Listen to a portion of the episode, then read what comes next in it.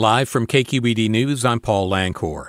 State lawmakers are considering pain points in access to mental health care, as well as new approaches.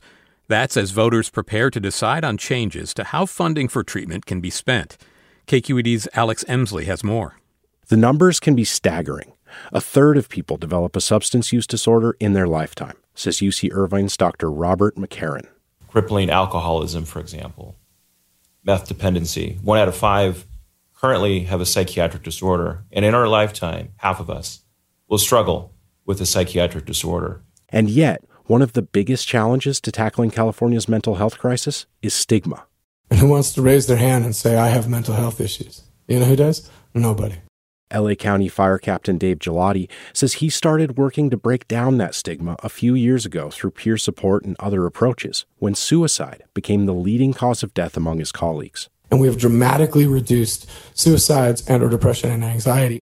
McCarron and Gelati testified at a state Senate hearing this week about efforts to build up California's mental health workforce and support those on the front lines of a multi billion dollar effort to address psychiatric illness across the state.